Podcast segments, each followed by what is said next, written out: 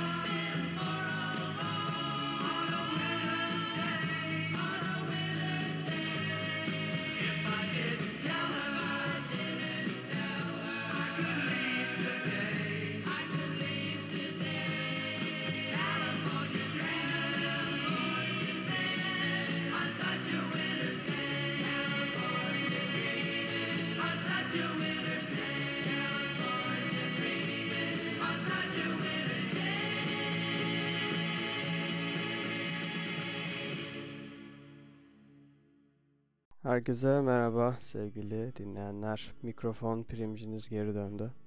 Bugün on dört Ekim iki bin yirmi Çarşamba. Birazcık alışılmışın dışında olarak akşamüstü saat dört buçukta kayıt yapıyorum. Biliyorum, evet, gece birde falan kaydediyor olsaydım bu hepimiz için daha etkileyici olacaktı. Ama söylemek istediklerim o kadar birikti ki geceyi bekleyemedim. De bu aralar erken uyumak zorunda kalıyorum. Bugün çok acı bir kaybımdan bahsedeceğim. Ama o kayıp aslında tek başına bir kayıp değildi. Yani sadece bir köpek değildi. O benim için çok daha fazlasıydı da değil. Yani bir kayıptı ama etkileri sadece bir kaybın etkisi değildi. Öte yandan yine birkaç kurum ve kuruluşa ve e, tüzel ve real kişiliklere e, sallayacağım. Umarım kimse ağlamaz. Ama ağlayacaksanız oynamayalım. Spotify kapanmadan önceki son kaydım olacak herhalde bu.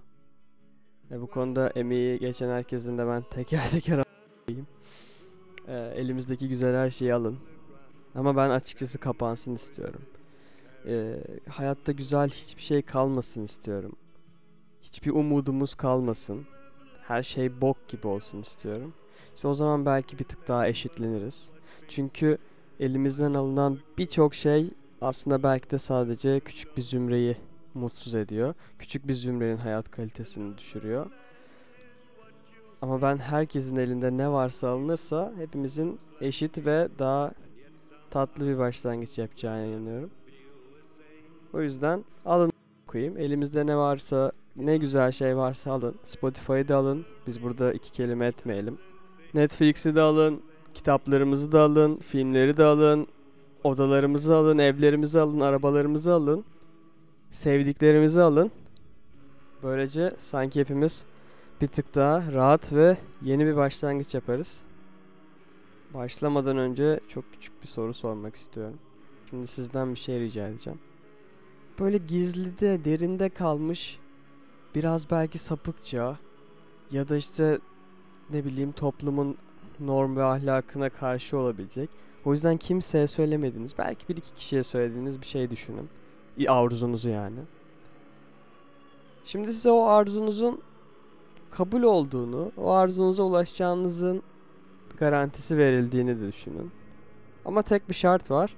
Bundan kimseye bahsedemezsiniz. İşte ben bahsederdim. Hoşçakalın.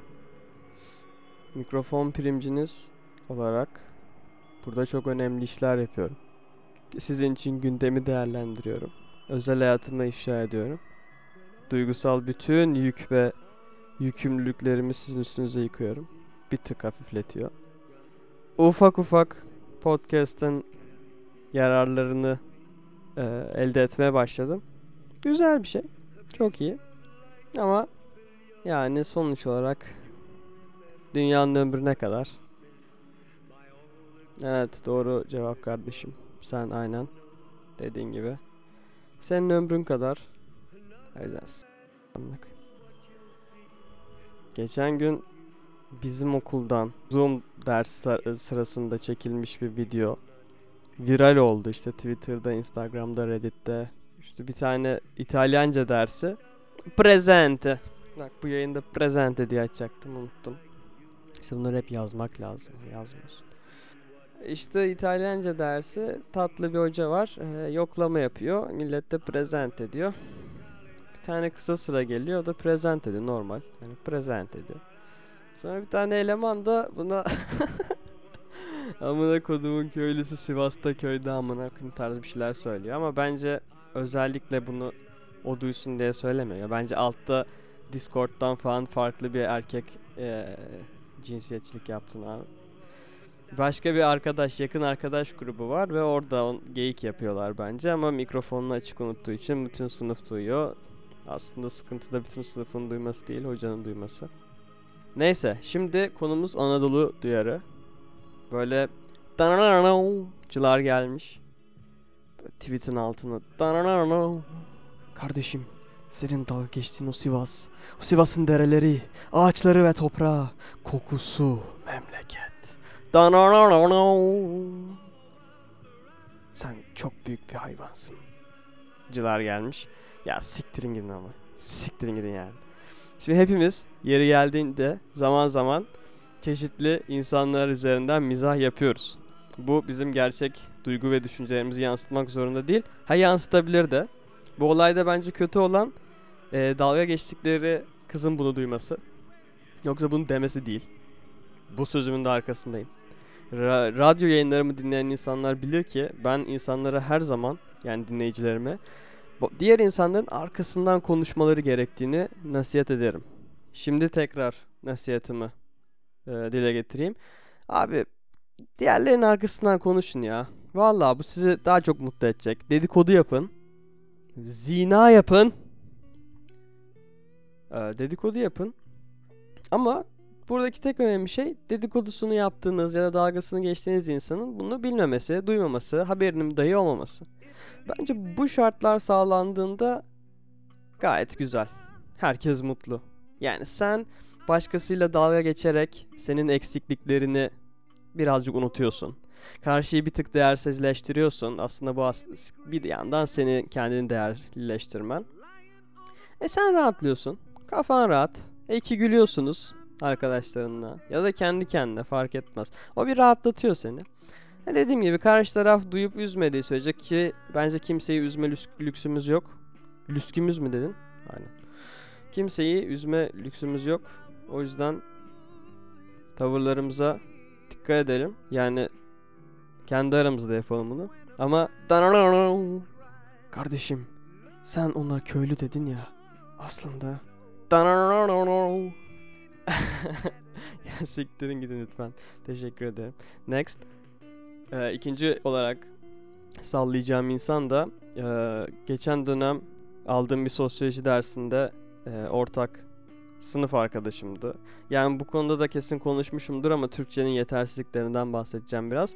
Çünkü arkadaş kelimesi, sınıf arkadaşı, iş arkadaşı. Şimdi bu ecnebilerde, hep bunu demek istemişimdir ecnebilerde. Yani başka dillerde, yani bildiğim İngilizce'de ve Almanca'da şimdi Mitarbeiter diye bir kelime var. Mit, beraber, with.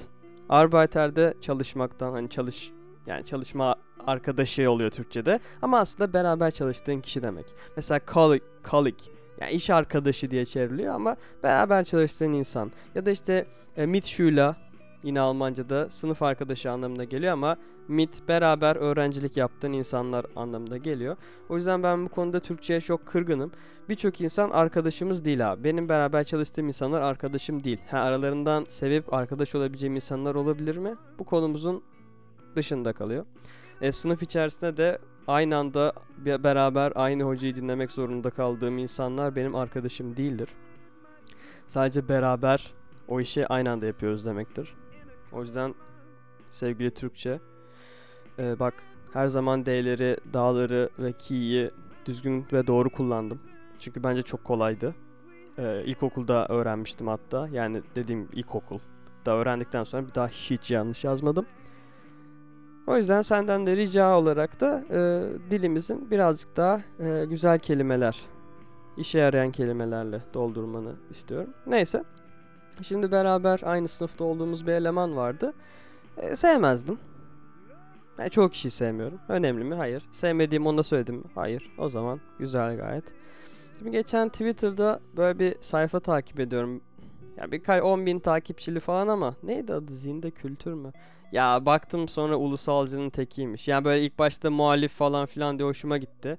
Ama sonra baktım çok ucuz bir muhalefet yapıyor ve hani ya o da seviyesinde bir ulusalcı sözcü gazetesi gibi bir iş yapıyordu. Sonra onda bir tweet atmış bu yangınların çıktığı zamanda Hatay'daki. Sonra altında da o benim sınıftan gördüğüm eleman bir tane yorum atmış. Dedim ben, ele- ben Twitter'da kimseyi takip etmiyorum da o adamı gördüm. O an dedim ben bunu tanıyorum. Tweet'i de tutmuş ve iki yüz küsür like almıştı. Bu salak şey demiş. İşte sağ... Pardon, çok sinirlendiğim için yanlış gibi. İşte tatlı su solcularını görüyorsunuz. Yangınları P K K çıkarttığı zaman hiçbir şey demiyorlar. İşte tatlı su solcuları diye bir şeyler söylemiş. Şimdi kardeşim ne yapayım amına koyayım? Yani yangını işte bir terör örgütü çıkarttı ve sol görüşü savunuyorum. Ee, ama şimdi sen bu tweet'i atarak bana atıyorum kendine göre bir laf attın. Peki sence ne yapayım? Ben çok ciddiyim ya. Bu, bu arkadaşa e, rastlasam gerçek hayatta. Abi ciddiyim ya bak. Ben tatlı su solcusuyum. Tatlı su solcusu olmamak için ne yapabilirim ya diyeceğim. Ya da keşke diyesem. Evet, tabii ki demem yani. Ben gerçek hayatta muhatap olmam. Denyoya bak deyip geçerim. Ama yani ne yapmam bekliyor? Böyle direkt askere yazılıp jandarma özel harekat olarak doğuya tayinimi isteyip dağa çıkıp terörist mi avlayayım Call of Duty oynuyormuş gibi. Bu. Senin dediğin bu herhalde. Abi ben tabii ki yangını kim çıkartmış olursa olsun hele de bunu yapan bir terör örgütüyse bunun karşısındayım lan. E daha ne yapayım ama? Yani ben zaten terörü desteklemiyorum. Çok da karşıyım. E ama e ne yapabilirim? Normal evimde oturuyorum ulan ben depresyonda falan takılıyorum. Kitap okuyorum, yatakta yatıyorum yani. Aynısını gerizekalı eleman şeyde de yapmıştı. Abi tam bir safsatıcı ya. Öğretmenler işte bilmem ne öğretmen P K K kaydet, ka, e, ka, katletti. Sesinizi çıkarttınız mı? Lan gerizekalı ne yapayım? Tabii ki çok üzgünüm. Ve keşke tabii ki yaşanmasaydı. Ve bunu yapanların ben amına koyayım mı diyeyim ne diyeyim. Yani zaten de, lanetliyorum. Hani politik dilde partiler bunu yapan lanetliyoruz. Ne demekse. Yani lanetliyorum. E ne yapayım? E ben çok üzgünüm zaten bu konuda. Yani şey mi zannediyorsun sen? Böyle avu deyip ulumayıp ya da işte ocağa gitmeyince biz vatanı sevmiyoruz mu zannediyorsun? Heh? Yeriz. Bak sinirleniyorsun. Neyse yani şaka bir yana. Sadece siz mi vatanı seviyorsunuz? Yani öyle Atatürk resmi koymakla profil resmini olmuyor öyle işler. Düşünmek lazım, sorgulamak lazım. Her zaman olaylara çok farklı yönlerden yaklaşmak lazım ve makro bakış açısı lazım. Öyle beş altı tane gerizekalı bir araya gelip tek bir görüş çıkartıp e, onu savunmamak lazım. Falan filan. Böyle bir tane pazarcı vardı, tweet atmışlar. Pazarcı, arkada çocuğu var, orada kutulardan yatak yapmış uyuyor. Emek kokuyor fotoğraf. Emek. Lan gerizekalı. Yani o adam tabii ki işte hakkıyla parasını kazanıyor olabilir. E, emekçi bir kardeşimiz olabilir. Yani ne bileyim. Ama hani o çocuğun yeri orası değil. Yani o çocuğun işte bırakılabilecek bir yerleri olması gerekiyor. Bunları ben sağlamayacağım. Bunu devlet sağlayacak. Tamam mı? Tamam mı? İkinci kısım. Evet, bahsettiğim gibi zaten depresyonla boğuşuyordum. Depresyondan çıkmaya çalıştım. İşte bir önceki iyi bölüm, aradaki üç bölüm e, taşak geyik muhabbetini saymıyorum. O birazcık daha commercial bir üründü arkadaşlar. Ama e, Gizdolarla muhabbet de eğlendiğimiz bir şeydi. Eğlendiğimiz dostlarla. Neyse, bir ondan bir önceki işte sırlarım ve özelim. Orada çok kötüydüm. Çünkü bahsettiğim gibi ilaçların düşüşü falan. Yani devamlı kendimi aşağı doğru hızla düşüyormuş gibi sırt üstü hayal edebilirdim. Yani öyle bir ruh halim vardı. Ee, tam bu biraz geçti gibi. Hani böyle bir sert düşmedim ama tamam güzel, şimdi stabile doğru yavaş yavaş süzelim yukarı doğru diye takılırken geçtiğimiz hafta Cuma günü e, köpeğimi kaybettim. Ah, çok çok acıydı. Yani umarım hiçbiriniz bu şekilde olanını yaşamazsınız. Çünkü tabii ki e, evcil hayvanlar e, var, hayvanlarımız var. Ama bizimki yedi yaşında çok sağlıklı bir köpekti. İsmi Mars'tı. Annemler onu yazın anneannemlere, köye bırakıyorlardı ki işte biz rahatça tatile gidelim, bir de balkonda çiş kaka kokusu olmadan oturulabilsin diye. Bir de tabii bizim oturduğumuz yerin etrafı çok gelişti ve saçma sapan inşaat dolu. Rahat rahat gezdirecek alan kalmadı ne yazık ki. İşte o yüzden e, yazın işte bir üç ay falan anneannemlerde kalıyordu ve görece mutluydu orada. Yani kilometrelerce dedemle ormanda yürüyüş falan yapıyordu. E, ama ben hani son birkaç aydır sürekli hani hadi yaz bitti alalım alalım diyordum. Annemler de almaya gittiler Perşembe günü. Ama gittiklerinde bedeni hala sıcakmış. Yeni kaybetmişiz. Çünkü Perşembe günden üç gün önce bir pazartesi günü tarladan dönerken bir traktör çarpmış. Anneannemler de hemen almışlar Mars'ı kucaklarına. İşte bakmışlar, okey bir şey yok. Ee, köyün bir tane kırıkçı dedesi varmış. Bak hala da daha bugün anneannemle konuştum. Birazcık rahatlasın, hani anlatsın, konuşsun da belki içi rahatlar diye dinledim uzun uzun. Hala diyor ki işte o kırıkçıya götürdük, bir şey yok dedi. Anneanne, e, sence de acaba o kırıkçı dede bisikten anlamıyor olabilir mi? Çünkü ne bileyim, doktor değil, e, veteriner değil. Belki ufak bir ihtimal hiç bisikten anlamıyor olabilir. Neyse, o gerizekalı çıkıkçı kırıkçı bok yok demiş. Sonra e, bir şey de yokmuş gibi gelmiş annemlere. Evde takılıyormuş köpek. Yani yemeğini yiyormuş, yürüyormuş falan filan. Ve sonra aniden üç e, gün sonra, aniden de değil işte üç gün sonra aha, öldü. Şimdi benim burada çok, çok sinirliyim. Zaten ben bunu Cuma günü akşam öğrendim. Çünkü babamlar oraya gitmişler, öğrenmişler. E, eve döndüler. Akşam gelir gelmez bizle konuştular ama tahmin de etmiştim biraz. Çok öfkeliyim. İnanılmaz öfkeliyim. Yani ağlamaklık ve öfke ve kalp kırıklığı. Yani bizim onu kurtarmak için üç günümüz varmış. Ama ihmal edilmiş. Ve haberim de yoktu işte. O üç günde haberim olsa bir tık bir şeyler belki yapabilirdim. Belki elimden hiçbir şey gelmezdi ama belki gelirdi. O yüzden çok öfkeliyim, çok sinirliyim annemlere karşı, anneannemlere karşı, traktörlere karşı, pastoral hayata karşı. Yani bak, bundan sonra benim yanımda pastoral hayat güncellemesi yapacak adam olurum. İğrenç bir küfür oldu. Ama yani lütfen. Yani ben pastoral hayatın amına koyayım yani. O yüzden yapacak e, hiçbir şey yapasım gelmiyor. Yataktan çıkasım gelmiyor. Yemek yesim gelmiyor. Sadece sigara içesim var. Ve çok çok mutsuzum. Ee, birçok arkadaşım evet birçok arkadaşım için anlaşılabilir, daha doğrusu bir bağ kurulabilir bir olaydı. Çünkü bakınca herkesin köpeği var neredeyse. Ama buradaki büyük sıkıntı işte böyle bu şekilde ölmemesi gerekiyordu. Yani yedi yaşında değil, belki on beş yaşında, belki on yedi yaşında yaşlılıktan ya bizim yanımızda ya da veteriner masasının üstünde ölmesi gerekiyordu. İhmal ve cahillik yüzünden ölmemesi gerekiyordu. O yüzden umarım hiçbirinizin başına gelmez. Bu benim, ben yirmi bir yaşındayım, en büyük kaybımdı. Şimdiye kadarki, daha doğrusu tek kaybımdı. Sevdiğim birini ilk defa kaybediyorum. Ya yani ölme manasında. Hani anlatabilmişimdir umarım.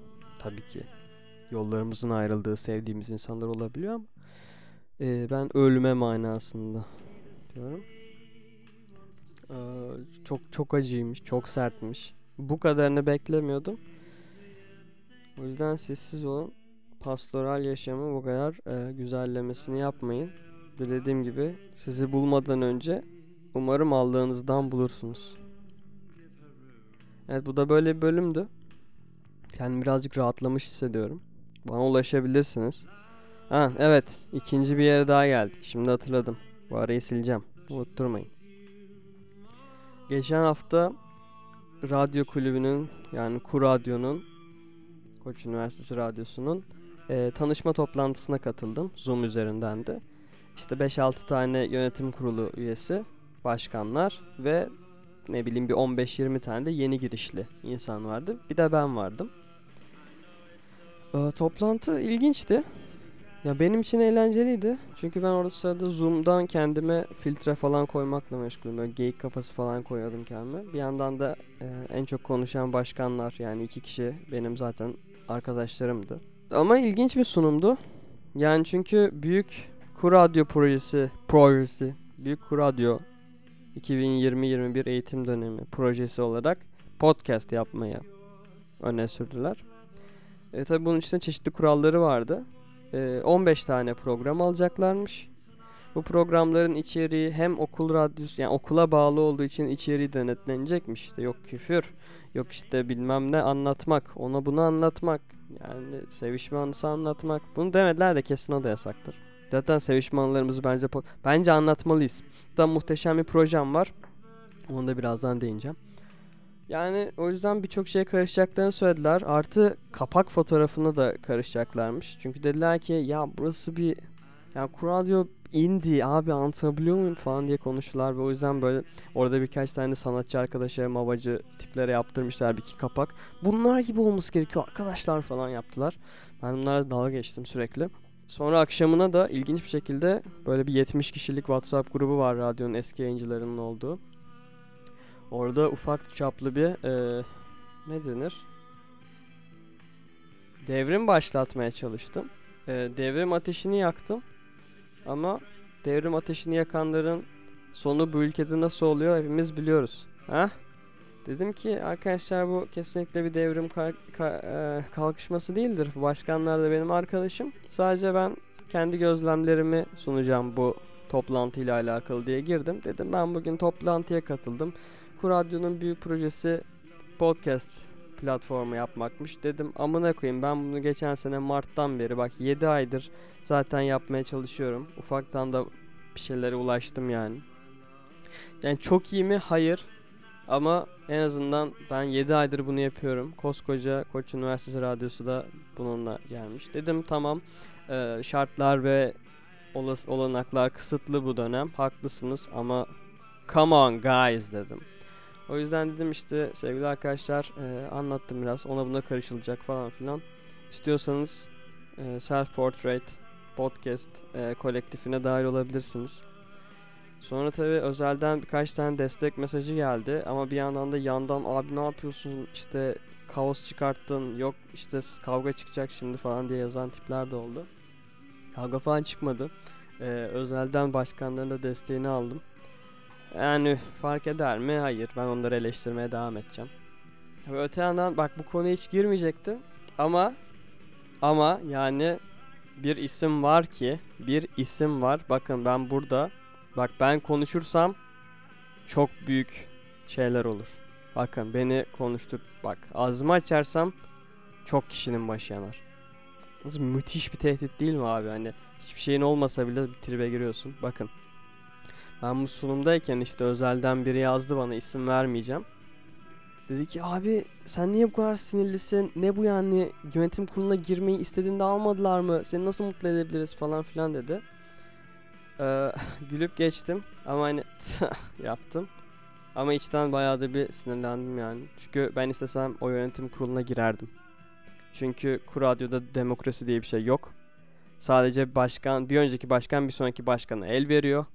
Ve başkanlar da istedikleri insanları yönetim kuruluna alıyorlar. Kesinlikle seçim meçim yok. Asla saydam da bir süreç değil. Bir bakıyorsun, aa onlar mı başkan olmuş bu sene? Tamamen ilişkilerle alakalı. O yüzden ben istesem girerdim. Çünkü başkan zaten yakın bir arkadaşım.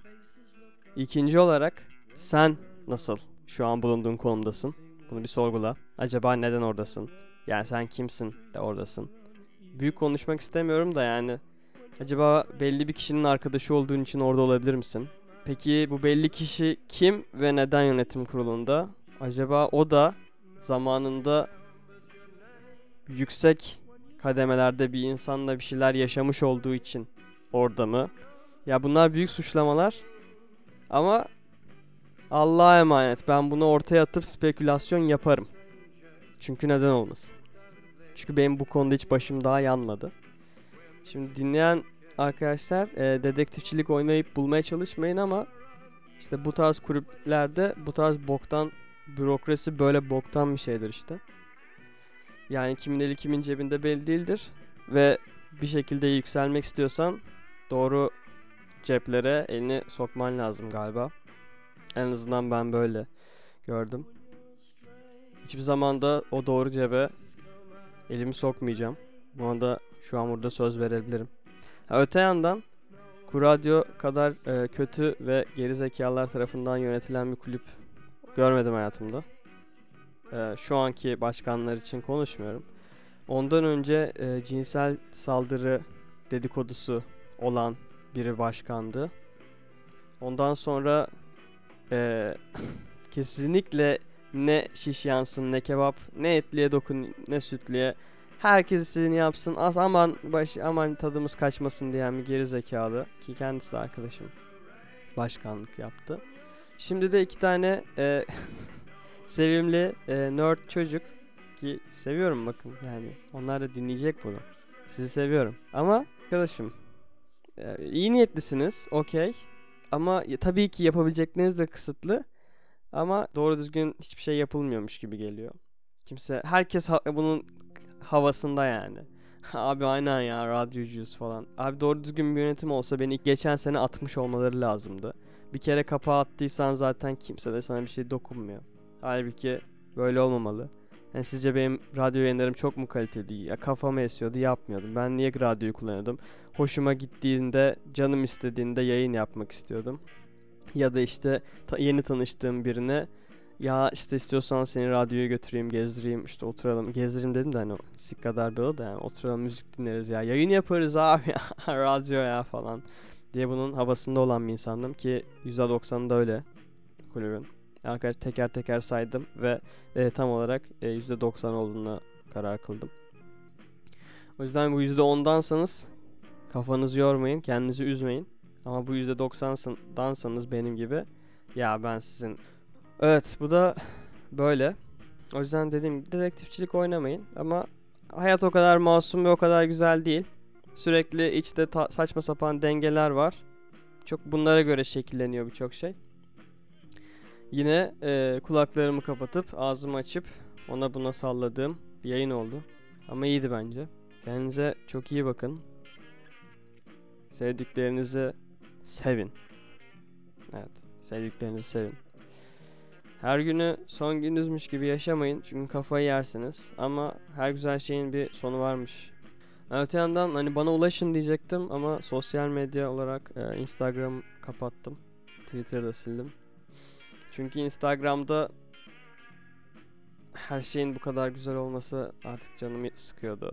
Yani oldu amına koyayım. Teknemden online derse katılıyor. Siktir git yani. Yani bunları görmek benim moralimi bozuyordu şahsi, şahsi olarak. O yüzden daha fazla görmemeyi tercih ettim. O yüzden bana Instagram'dan ulaşamayabilirsiniz. Ama selfportrait nokta podcast sayfasından ulaşabilirsiniz. Öyle mail falan atın, bakıyorum arada. Ve evet, okuyorum attığınız mailleri. Merak etmeyin. Kendinize iyi bakın. Portrait programının bu nüshası da her zaman olduğu gibi. Hadi Allah'a emanet. Biz e, Nora ve Elliot'la Grange Gorman Geceleri diye bir podcast serisine başladık. Dublin ve İstanbul'da geçiyor. Onun da ilk bölümünü kaydettik.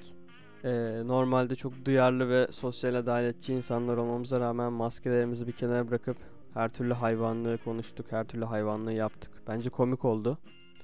Ona da bir bakabilirsiniz. Grange Gorman Geceleri. Kendinize iyi bakın. Bye.